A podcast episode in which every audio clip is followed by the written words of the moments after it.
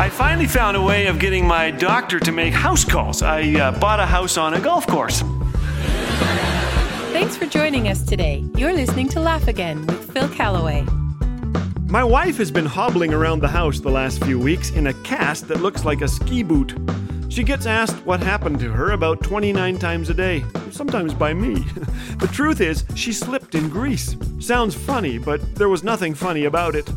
We were on a 12 day tour of Greece, tracing the footsteps of the Apostle Paul with 109 listeners to this radio program, visiting places where much of the New Testament was written, and Ramona slipped.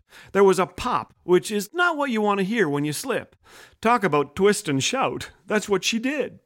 We headed straight to emergency. We had insurance, of course, but I wondered if my credit card would handle the hit. Would I be able to foot the bill? Would it cost an arm and a leg? Okay, enough with the bad puns. But we were admitted quickly thanks to our Greek speaking guide Nikos. I squinted through a glass window at a nurse. Everything she said was Greek to me. Nikos translated. She wants money, he said. I asked, You mean my wife does or, or the nurse? Nikos laughed. How much? Six fourteen euros. I did the math. 614 euros is about a $1,000 in our money. I handed the nurse my credit card. Her Greek grew louder. Nico said, No, just takes cash. Six euros and 14 cents. My eyebrows almost reached my hairline. What does that cover? I asked. X rays, admitting, consultation, cast. I'll take six of them, Nikos, I said. The x rays showed no broken bones, but lots of tearing up. We were so relieved there was nothing broken, but the whole thing did affect our funny bones.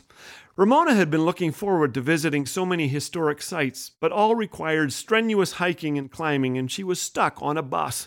Talk about disappointment.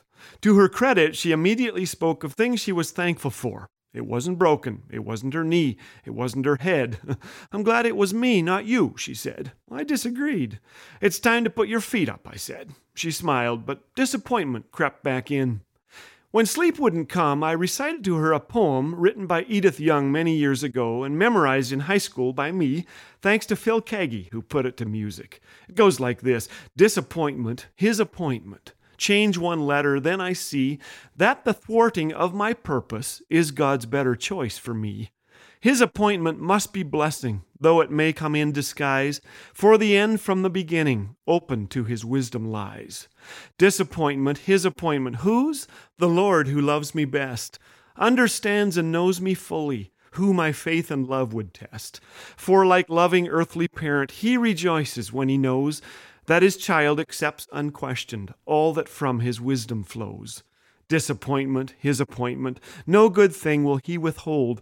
From denials oft we gather treasures of his love untold. Well, he knows each broken purpose leads to fuller, deeper trust, and the end of all his dealings proves our God is wise and just. When was the last time you were disappointed? Were you able to thank God in the midst of it? I find this one of the toughest tests in life. But my wife is helping me, and the list of things we're thankful for is growing. In this blessed disappointment, we witnessed the kindness of friends and strangers. Opportunities arose to talk with half a dozen people about our faith. We will never respond to someone in a wheelchair quite the same as we did before. And I learned some new puns. Put your best foot forward, I like to tell her. You need time to heal.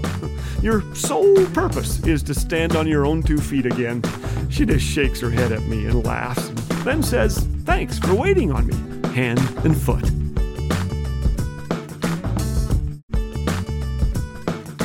These days, there's no shortage of bad news, but here at Laugh Again, our hope is to share the good news. We want to see others laugh, think, and be encouraged in tough times with the promises of the Bible. Your generous donations help sustain and grow the reach of Laugh Again so that countless others may have their hearts refreshed with the joy of knowing Jesus. To offer a gift today or even become a monthly partner, visit laughagain.org. Laugh Again, truth bringing laughter to life.